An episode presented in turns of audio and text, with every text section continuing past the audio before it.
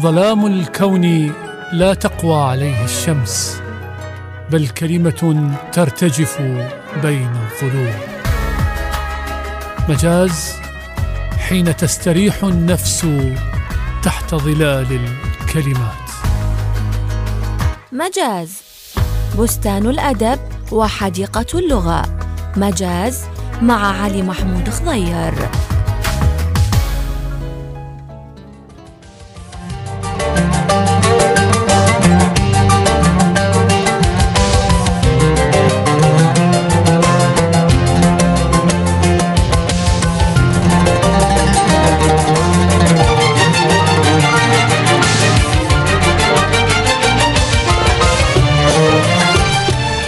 كل الهلا بكم أحبتي أصدقائي المستمعين في لقاء جديد من لقاءات مجاز راديو Times Square.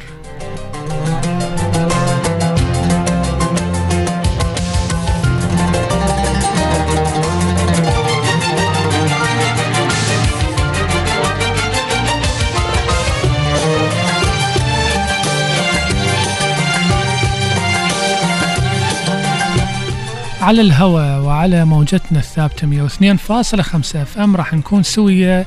علي محمود خضير في الإعداد والتقديم مصطفى نزار في الإخراج والتنفيذ خليكم ويانا.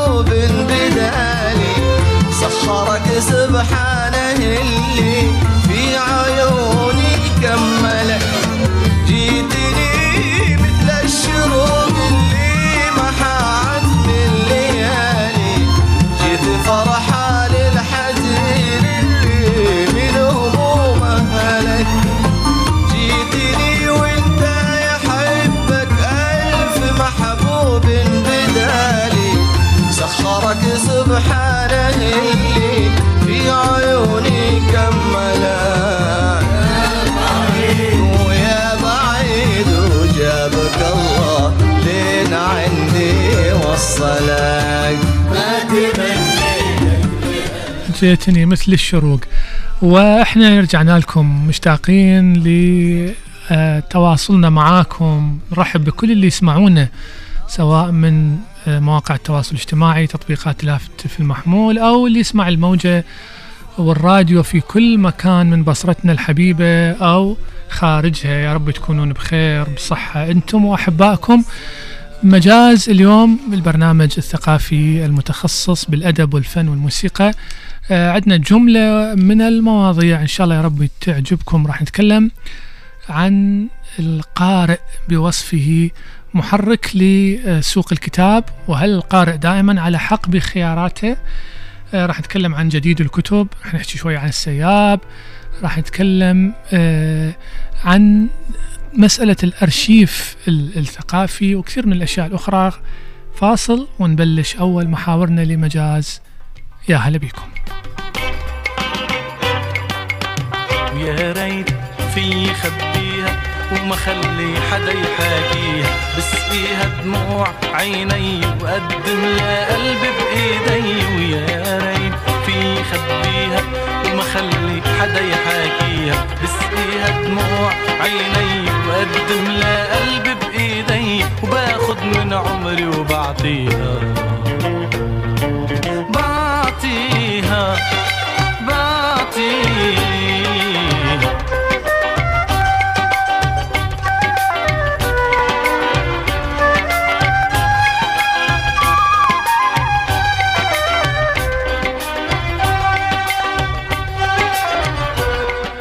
أصدقائي كالعادة آه، شريط الكتب اللي نتحدث به عن جديد الإصدارات. وإحنا نحاول قدر الإمكان إنه ما نغطي فقط الإصدارات المحلية بل آه، ولا حتى العربية. يعني حتى جاي نخلي بعض من الكتب المت... الأجنبية غير المترجمة.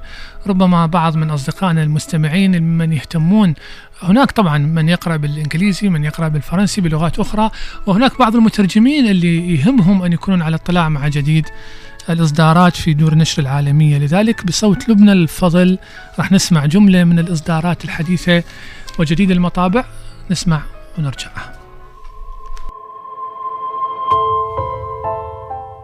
عن منشورات الجمل صدرت حديثا طبعة جديدة من ترجمة صالح جواد الكاظم لكتاب الرواية التاريخية للفيلسوف الهنغاري جيورج لوكاش.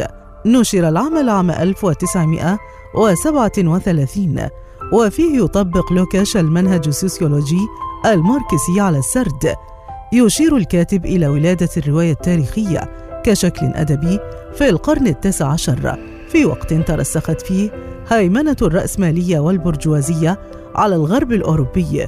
تغير فتح الباب على نوع جديد من أبطال الروايات النموذجيين الذين يختارهم الكتاب ليقولوا من خلالهم مرحلة تاريخية معينة وهي مقولة تشير إلى الحاضر في الوقت نفسه.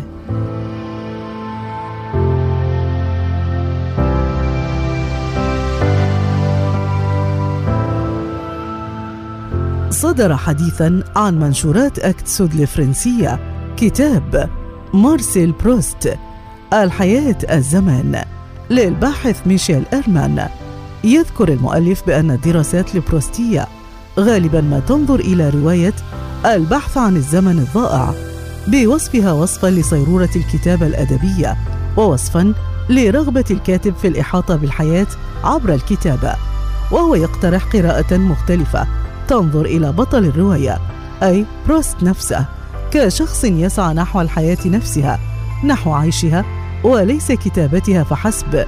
ما يجعل منه بحسب إيرمان فيلسوفا وجوديا.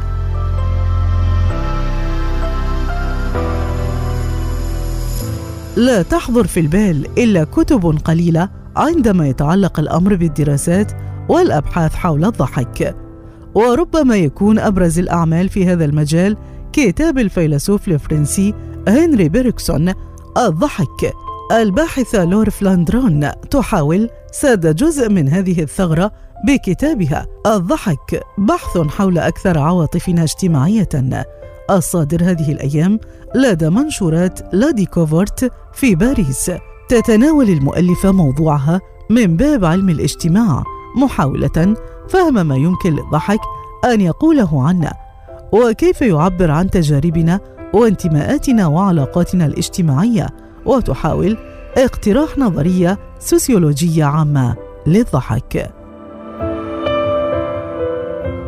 صدر حديثا عن خطوط وظلال في عمان وضم في الجزائر كتاب في مقهى المحطة وقصص أخرى لتشيزاري بافيزي والذي ترجمه عن الإيطالية محمد وليد قرين يضم الكتاب مجموعة قصص للكاتب الإيطالي والتي عكست مثل ما رواياته جانبا من حياته الغنية والقصيرة في آن وهو الذي قاتل في صفوف اليسار ضد النظام الفاشي وانخرط في الدفاع عن العديد من القضايا السياسية والاجتماعية لكنه انتحر بعد إصدار مذكراته التي تحدث فيها بصراحة كبيرة عن إخفاقاته في جميع علاقاته العاطفية.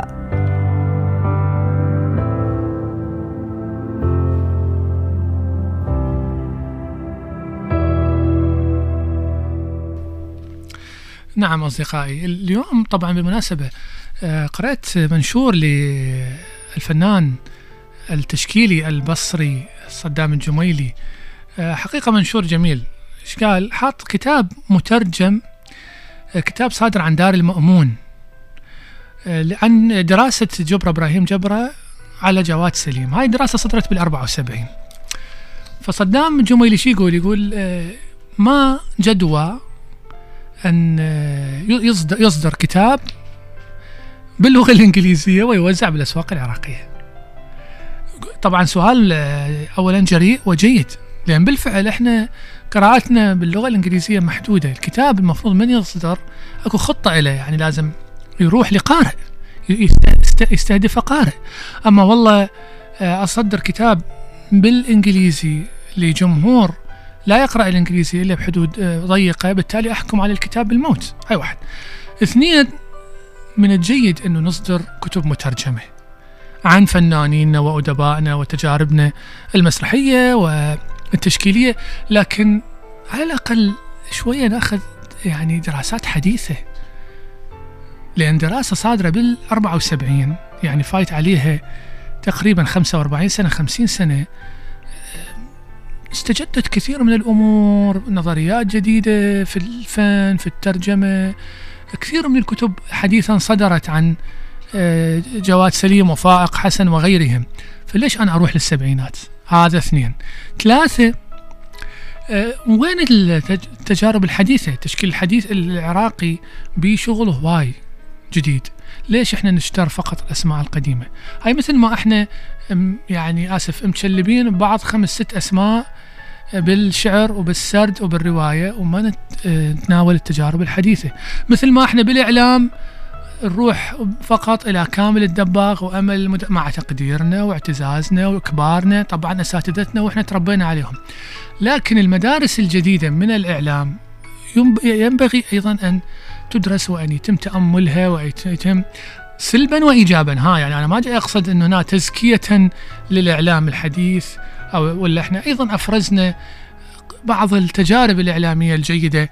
وهنا لا أقصد فقط العاصمة ربما في الشمال في الجنوب في الوسط في كل مكان. هذه ملاحظة صغيرة ذكرتها لما آه، تكلمت لنا لبنى عن الكتاب المترجم عن الدار النشر الفرنسية.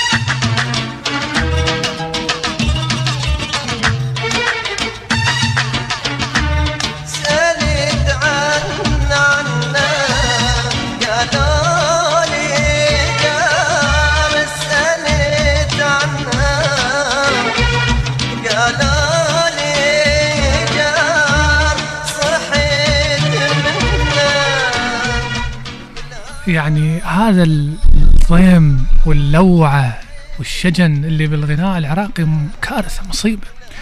هاي الأغنية طبعا آه، للمطرب ياسين سلامة ويل قلبي اسمها لكن هي أغنية تراثية قديمة آه، شغل صالح الكويتي يعني ألحانه وحتى أعتقد كلماته. وغنوها كثيرين يعني أول ما غنتها وحيدة خليل بالأربعينات بالخمسينات. بعدين غناها آه، حضير أبو عزيز. بالثمانينات غناها قحطان تقريبا ب 82 لكن هذا التسجيل العجيب هذا بالتسعينات تقريبا 92 93 هذا اشتغله ياسين سلامة بالتعاون ويا من؟ اولا الاعداد اللح اللحني. تشوفون غيره كثير ضياء الدين. وهذا عازف العود ال- الخرافي قاسم خنجر. واحد من أجمل العازفين العراقيين اللي للأسف مغيبين. هو يشتغل كمان ويشتغل اورج ويشتغل عود. العود مو الآلة الأساسية مالته ها؟ ومع ذلك تشوف التمكن التكنيك مالته العالي. قاسم أنا أشيد بقاسم وأشيد بياسين. ياسين معديها بطريقة أنا أول مرة أقول متفوق بها يمكن حتى على على بعض من سبقه.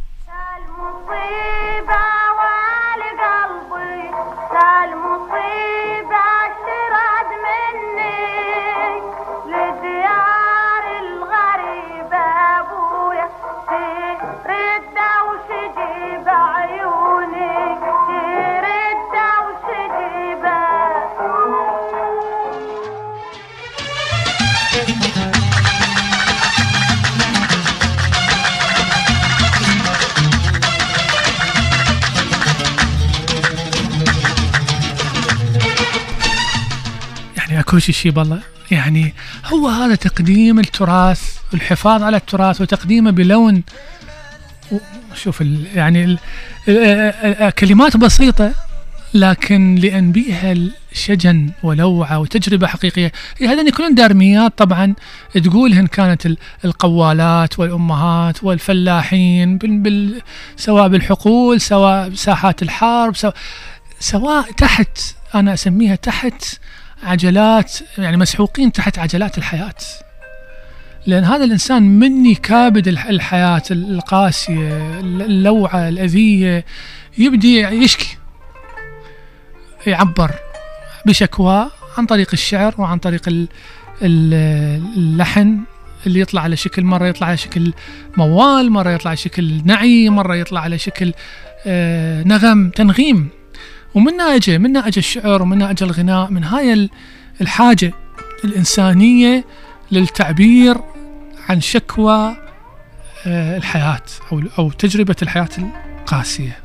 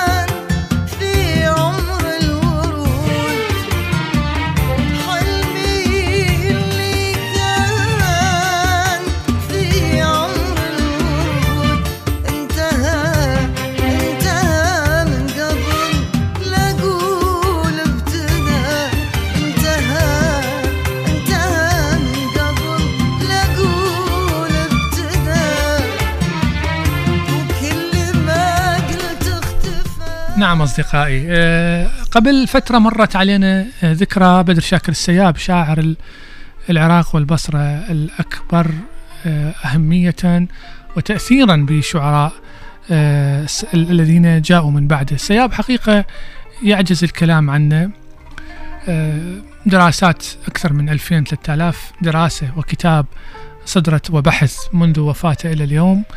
نحاول قدر الإمكان أنه لما تجي ذكرى أن نقول أشياء جديدة إحنا آه، آه، من الأشياء اللي سعداء بيها ونفتخر بيها أنه إحنا قدمنا في ذكرى السياب آه، قصيدة جيكور شابت لأول مرة بصوت غيلان بدر شاكر السياب النجل الأكبر للشاعر الراحل اللي حقيقة إحنا سعداء بأنه هو خصنا بيها وأهدانا إياها بناء على طلب من من من برنامج طلب متواضع من برنامج مجاز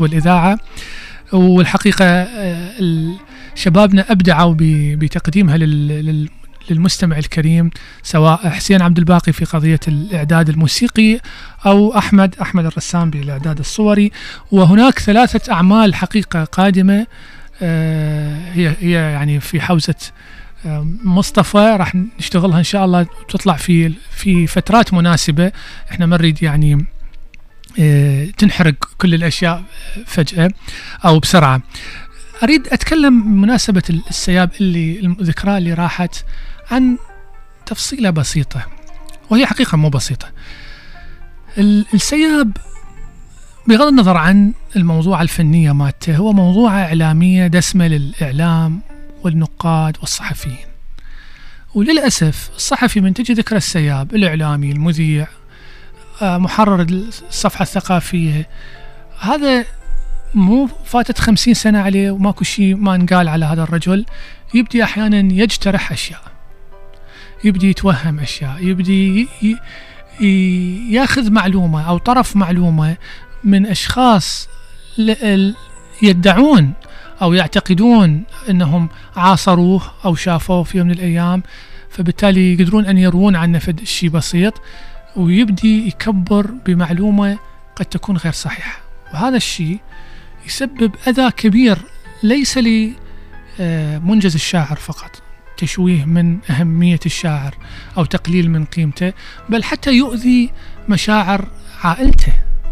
يعني من الأشياء اللي أنا لمستها لما اشتغلنا ديوان السياب في السنة اللي راحت أنه حقيقة عائلة السياب تعاني كثيرا من أصدقاء السياب الوهميين ومن آه، معاصري السياب الوهميين ومن الناس اللي هم يدعون وصلا كل يدعي وصلا بليلى.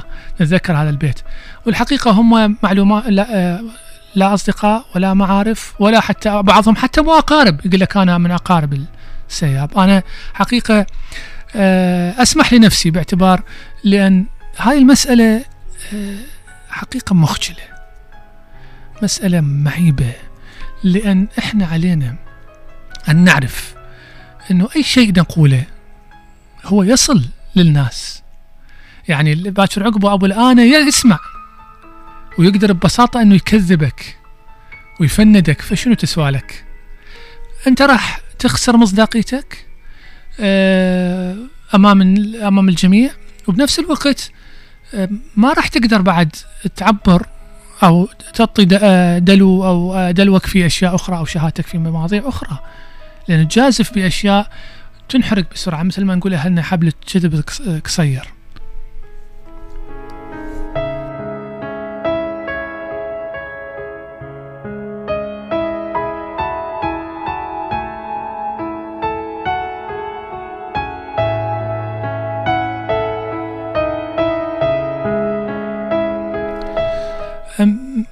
من الأشياء اللي الأشياء اللي تنسب خطأ للسياب أكو مقطع شعر موجود على التواصل الاجتماعي بكثرة مو طبيعيه خذني معك خذ ما لدي وما إلي وما فقدت من الحياة لعلني أسترجعك.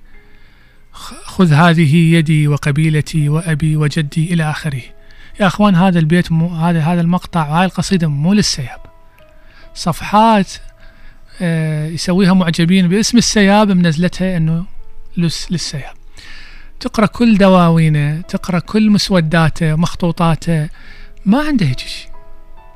أنا أحب أيضا حتى قبل لا أروح لتقرير آه، عندي مفاجأة صغيرونة كلش حلوة لمحبين السياب. راح نقولها بعد أن نسمع آه، تقرير عديناه لكم عن شهادة وهنا الشهادة لما تجي من صديق حقيقي عاش وعاصر السياب فتكون حقيقة شهادة آه، غير مجروحة. وراح نحكي عن الشهادة المجروحة بهالحلقة.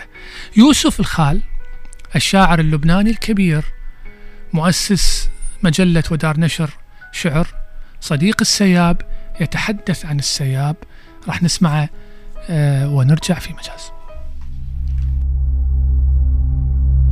من ذكرياتي عنه إنه قلما أراد من متاع الدنيا غير ما اعتبره من حقوقه وفي هذا لم يرد شيئا لنفسه. وإذا عاش للشعر كان كالشعر وكالشعر كان له مطلب واحد هو الوصال. فآثر المرأة عن طبع كما عن شديد حاجته إلى الحنان لكنه سعى إلى الصداقة. فإذا ما بلغها تعالت في نظره عن الزمان والمكان.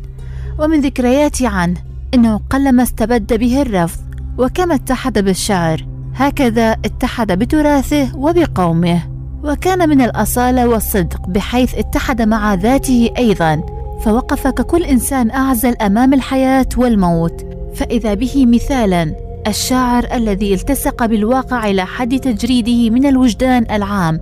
فبكى واستبكى وذكر الحبيب والمنزل. ويضيف هكذا وجد التاريخ فيه خيطا يصل جاهلية العرب تلك بجاهليتهم في القرن العشرين. كما وجد الشعر فيه رائدا صعد بالرومانسية العربية الحديثة إلى قمة الانحدار. لا يأنف من التتلمذ ولا يصم الأذن عن الاستماع. فتراه متى حضر خميس مجلة شعر. قرأ نتاجه الجديد. وتقبل النقد. وناقش فيه الصغير والكبير.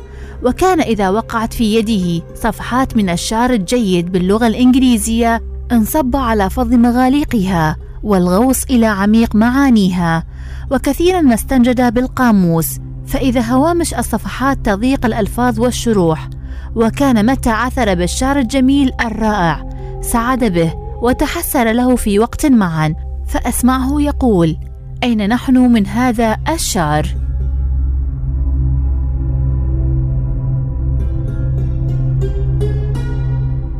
ويزيد الخال كان على عظيم موهبته. عظيما في تقييم مواهب الآخرين وعلى صدق شغفه بالمعرفة صادقا فيها. ومن ذكرياتي عنه حلو محشره وخفة ظله وميله إلى الدعابة. ومع أنه أحب المجالس إلا أنه قلما تصدرها عن شعور بالنقص أو أدار أحاديثها عن ادعاء. وكان على ضآلة حجمه مهيبا وعلى هزالة طلعته وسيما. تغزل عيناه السحر وتفجر ضحكاته المرح وكان نظيف اللسان فما أهان اللفظة ولا تناول مخارج حروفها بعنف. وإذا ما تكلم على أحد بسوء فكمن يلوم النفس أو يستميح العذر. وإذا شكى همومه وهي كثيرة فتندرا أو تناول خصوصياته فبحياء. فكأني به وهو الكبير القلب والنفس. أبى أن يكون له من الدهر من الخصوم غير الدهر.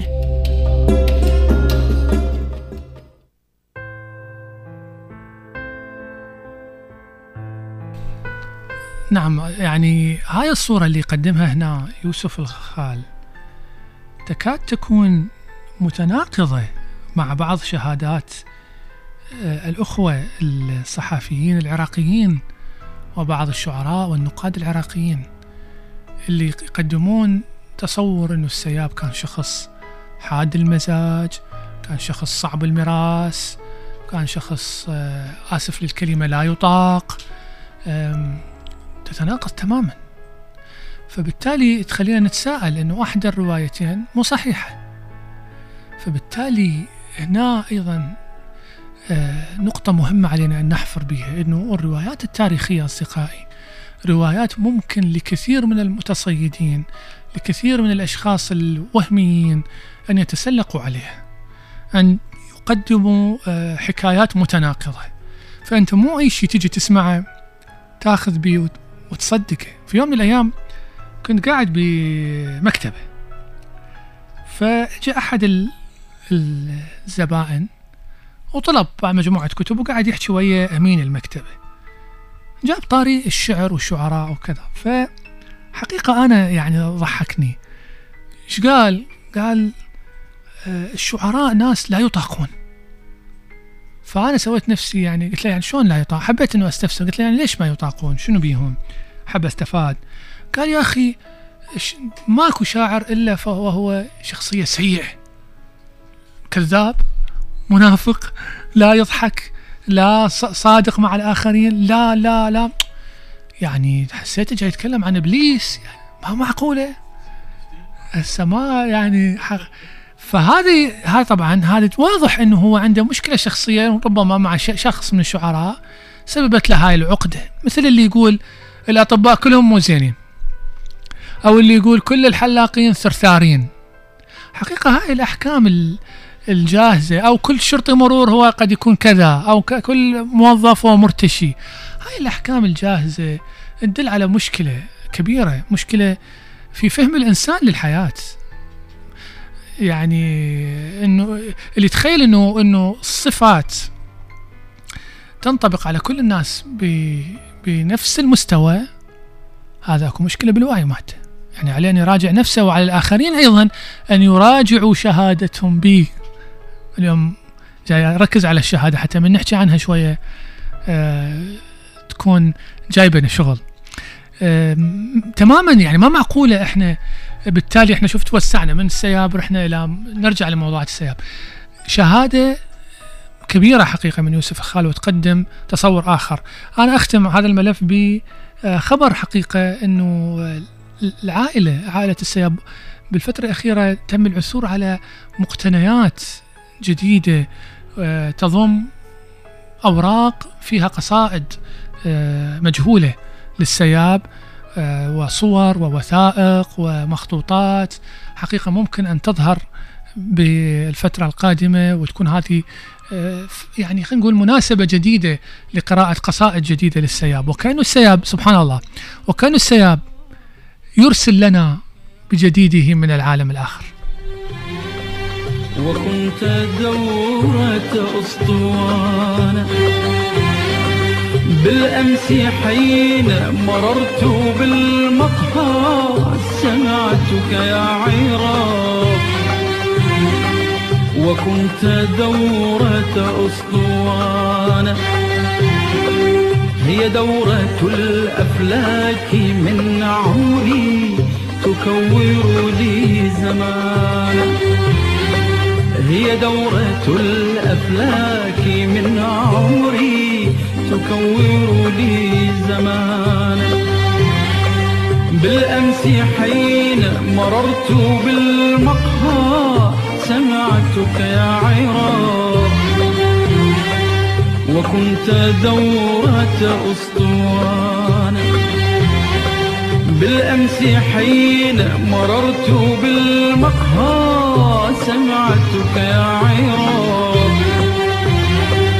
وكنت دورة أسطوانة هي دورة الأفلاك من عمري تكور لي زمانا هي دورة الأفلاك من عمري تكور لي زمانا هي وجه أمي هي وجه أمي هي وجه أمي هي وجه أمي هي وجه أمي في الظلام هي وجه أمي في الظلام هي وجه أمي في الظلام نعم أصدقائي مستمرين وياكم في برنامج مجاز من راديو Time Square علي محمود خضير ومصطفى نزار. ال- ال- مبيعات الكتب والأدب بشكل عام الإصدارات جاي تتحكم بها عوامل تختلف عن العوامل اللي كانت تتحكم بها في فترات سابقة. سابق الكتاب حتى ينجح ويشتهر ويمشي سوقه يكتب عليه ناقد مهم ينوه به آه، كاتب تنوه به صحيفة أدبية متخصصة أو مجلة. يتم نقاش داخل المشهد الثقافي حوله يصير جدل. اليوم هاي المسائل اختفت. صارت أقل الحلقات ضعفا أو أكثر الحلقات ضعفا هي الحلقات الأدبية. لا المجلات الأدبية ولا الجرايد ولا أشهر النقاد الأدبيين يستطيعون أن يرفعوا مبيعات كتاب. شنو اللي يرفع مبيعات كتاب يا ترى؟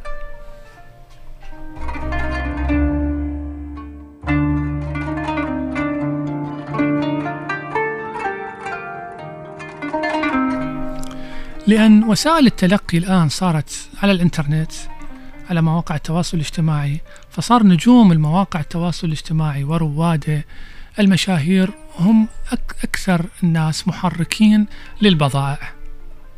وبالتالي الكتاب للأسف صار حالة حال البضاعة يعني نجوم السوشيال ميديا اللي عندهم صفحات مليونية ممن يهتمون بالقراءة والكتابة حتى إن كانوا غير يعني نقاد غير متخصصين آه، هم الذين يستطيعون أن يقلبوا مبيعات أي أي كتاب. وهذول ما حد يحاسبهم ما حد يقول لهم آه، أو ما حد يسأل حتى عن مستواهم الثقافي. نعم هم قراء لكن أي نوع من القراء؟ أي مستوى يؤهله؟ يعني بحيث يحكم على رواية بالنجاح ويقول هذه أجمل رواية قريتها وهو عنده فد 700 ألف متابع. خلاص نفذت الطبعة خلصت انتهت. إذا رواية لهيمنغواي وقراها الأخ وما عجبته قال هاي رواية فاشلة. خلاص سقطت انتهت. طبعا أنا ما جاي أتكلم كلام أنا أحب أحكي كله كلام على الواقع. نظريات وتنظير ما نحكي يعني. هذا برنامج ليس للتنظير. هذا هذا هذا الواقع الآن. أنا أتكلم لكم في في يوم من الأيام كنت أتحدث حوارات مع ناشرين في معرض البصرة للكتاب. تدرين شو يقولوا لي الناشرين العراقيين بعض الناشرين العراقيين والعرب؟ يقول لي أنا عندي أنه يطلع لي المدون الفلاني أو ال YouTuber الفلاني واحد من كتبي يطلع هيك بس يحطه بالصفحة مالته أو ينشر story أحسن من عشر دراسات تنشر على الكتاب. عسى ما تنشر بأي مجلة أهم مجلة بالعالم. قلت له عجيب ليش؟ قال حبيبي منو يقرأ المجلات هذني؟ أنا جمهوري قراء شباب وبنات قاعدين على الإنستغرام والفيسبوك ويوتيوب. يا مجلة الصباح يا مجلة الأقلام. أنا يعني اسمحوا لي أنا أشتغل بالأقلام. أنا عضو تحرير هيئة الأقلام. فذولي من يقراهن؟ أنا يقرأ لي ذولي آه شوف فيديو واحد ينشر المدون سين. ينشاف عشرة آلاف مرة. عشرة آلاف مرة. قول عشرة بالمية منهم اقتنعوا بالكتاب. يعني ألف. خلاص هاي مشت الطبعة. عجيب. القوانين اختلفت إخواني. ولهذا هسه تشوفون آه بس أنا حتى ما أعرف اسماهن خاف أغلط بيها. الفانشيستا الفلانية فاشانيستا الفلانية أو أم المكياج الفلاني. تنشر عبوة بسيطة ل- لمكون مكياج معين. خلاص مئات الآلاف انباع. حتى إذا كان فاسد يعني سيء. إحنا بعض عائلات عائلاتنا يقول لك والله أنا أخذت فلان منتج من فلان كذا. طلع وطلع وطلع وطلع كذب زين. فهاي هاي مصيبة ال يعني أنا هنا هي هي هذه الفقرة بها رسالة مهمة للي يسمعني. من اللي يهتمون بالقراءة. ومن القراءة نروح للمنتجات الغذائية والمنتجات الصحية والمنتجات التنحيف ومنتجات التجميل. دول المؤثرين. ما يمنع إنه أنت تخليهم تحت الاختبار. نعم روج لك على بضاعة معينة لكن أنا أختبره. هل هذا جيد؟ هل هذا مؤهل؟ هل هو هذا عنده مصداقية؟ يعطيني آه، بضاعة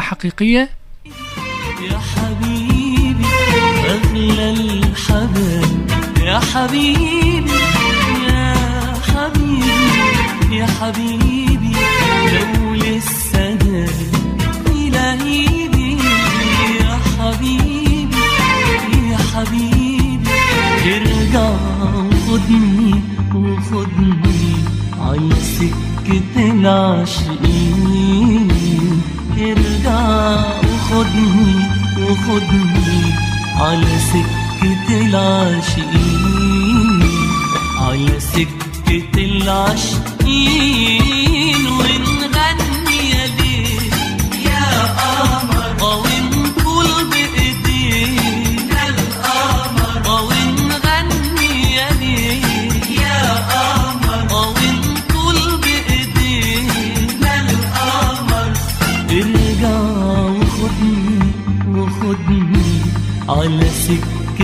العاشقين ارجع وخدني وخدني على سكة العاشقين ارجع يا حبيبي فإحنا كنا دائما نحاسب المؤلف ونتطلب من المؤلف والمؤلفة. نريد قصيدته حلوة. نريد روايتك ممتعة. نريد القصة على مزاجي بس ما حد يحاسب القارئ. لاحظين هذا الشيء؟ ما حد يطالب القارئ بأن هو أيضا يطور من أدواته حتى يرتقي لأنواع وأصناف مختلفة من الأدب حتى يتذوقها بشكل صحيح. هل القارئ على حق دائما؟ هذا السؤال راح نسمع إجابته في هذا التقرير. آه نسمعه سوية ونرجع. هل القارئ دائما على حق؟ الجواب لا.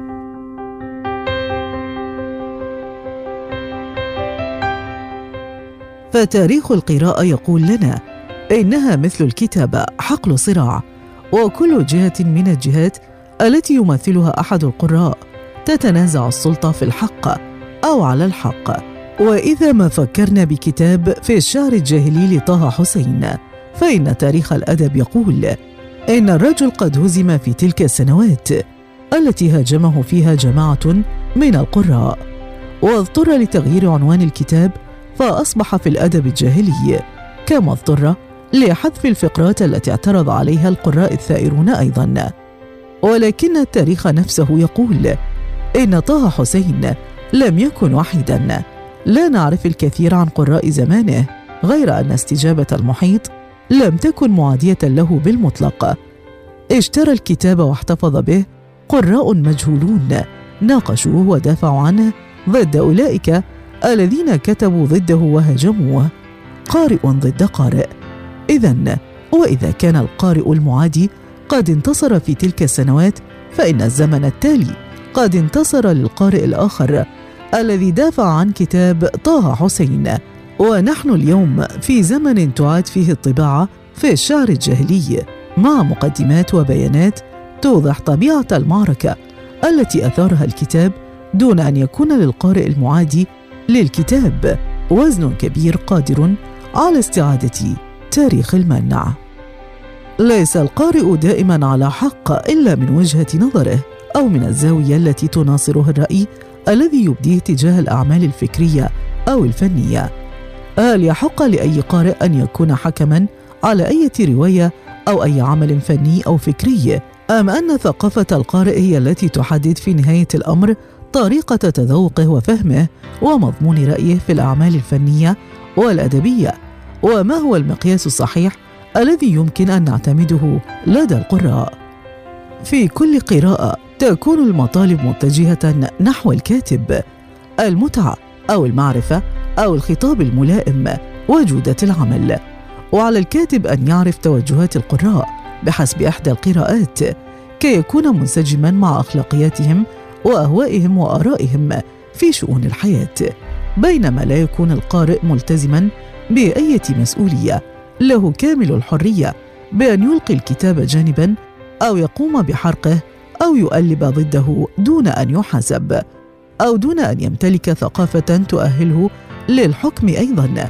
اي دون أن يكون مطالبا بتأهيل ذاته كقارئ. ولهذا فإن تاريخ القراءة يحفل بوجود قارئ ليست لديه ذرة من التواضع أو الاعتراف بنسبية المعرفة يلقي بالموضوعية والعدالة خلف ظهره ليقول إن الرواية التي قرأها سيئة جدا أو أنها أفضل رواية في التاريخ.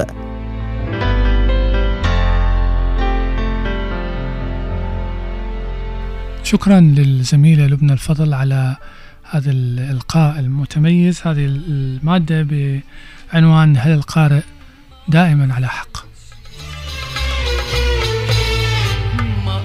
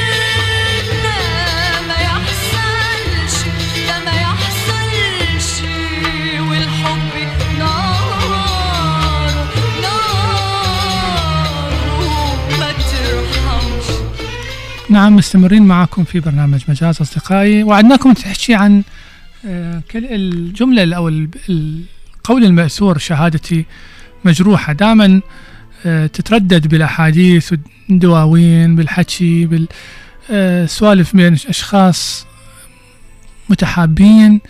آه، أصدقاء حديث معين يقول لك أنا شهادتي مجروحة بفلان أو شهادتي مجروحة بيك.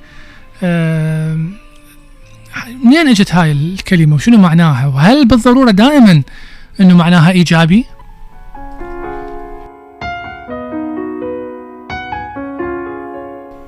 حقيقة شهادتي مجروحة آم، ويعني المعنى المتداول إلها المعروف المشهور الشائع إنه أنا من أقول لشخص ما إنه شهادتي مجروحة فيك بمعنى إن شهادتي لا يمكن أن تقبل بك لأن أنا أحبك وأودك فمنحاز إليك.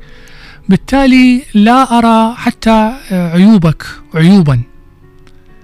فبالتالي تكون الشهادة مجروحة. شنو يعني مجروحة؟ يعني غير سليمة. هو الجرح باللغة ال- الجرح واحد من تعريفاته هو التأثير في البدن بشق أو بقطع. فبالتالي هو شيء مو سليم. يعني مو شيء آه، كامل. مجروح. فاستعير هذا هذا اللفظ. دائما باللغة عندنا استعارة. نستعيرها مجازا فنقول إنه آه، شهادتي مجروحة يعني شهادتي غير كاملة بيك. لأنني أحبك لأنني أنحاز إليك فبالتالي اجاملك وأغض النظر عن مساوئك وعيوبك وعين الرضا عن كل عيب. تذكرون هذا البيت المشهور. لكن هناك ترى في بعض فقهاء اللغة لأن اللغة هم بها فقه يقولون أنه ممكن أن تطلق هذه العبارة والقصد منها سيء بمعنى أنه أنا إذا أقول عن فلان أنه يابا فلان شهادته مجروحة بفلان قصدي أنه شهادته غير مقبولة بمعنى أنه قد لا يقول الحقيقة هذا نوع من الطعن الغير مباشر بماذا؟ بشهادة فلان. إذا هسه حتى نلم الموضوع. ال- من نقول مجروحة يعني بها عيب آسف. مجروح شيء مجروح عايب بها مشكلة. بس تنفهم فهميا فهم إنه أنا إما أودك إذا أنا حاكيك مباشرة أما إذا شخص ينقل عن شخص يقول والله فلان لا, هذا لا تأخذون شهادته شهادته مجروحة بفلان. فلازم علينا أن نتبين. شنو قصدك؟ هل قصدك إنه فلان آه آسف يعني يشهد زور أو لا يقول الحقيقة أم إنه شخص مجامل كثيرا لدرجة أنه شهادة منقوصة مجروحة غير كاملة؟ والسلام.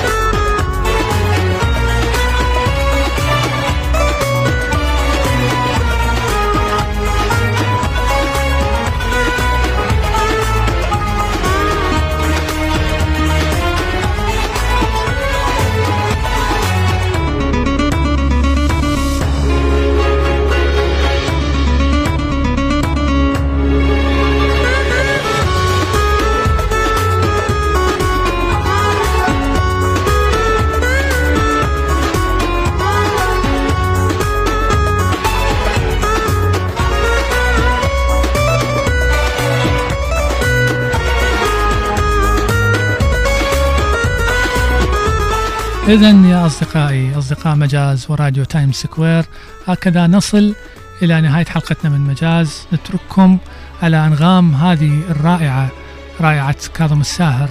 لا يا صديقي استمتعون بها فيما تبقى من وقت هذه الساعة. نلتقيكم على خير ومحبة. تقبلوا في النهاية تحياتي علي محمود خضير إعدادا وتقديما ومصطفى نزار إخراجا وتنفيذا. لقاء قديم قادم إن شاء الله. كونوا في رعاية الله وحفظه.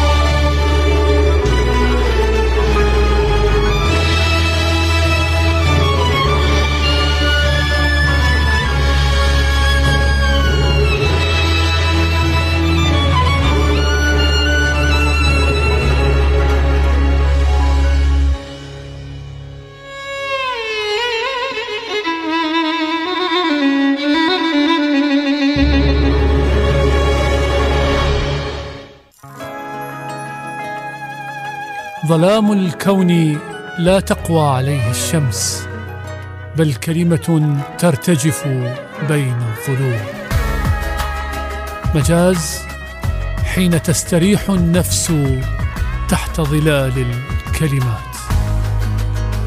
مجاز بستان الأدب وحديقة اللغة. مجاز مع علي محمود خضير.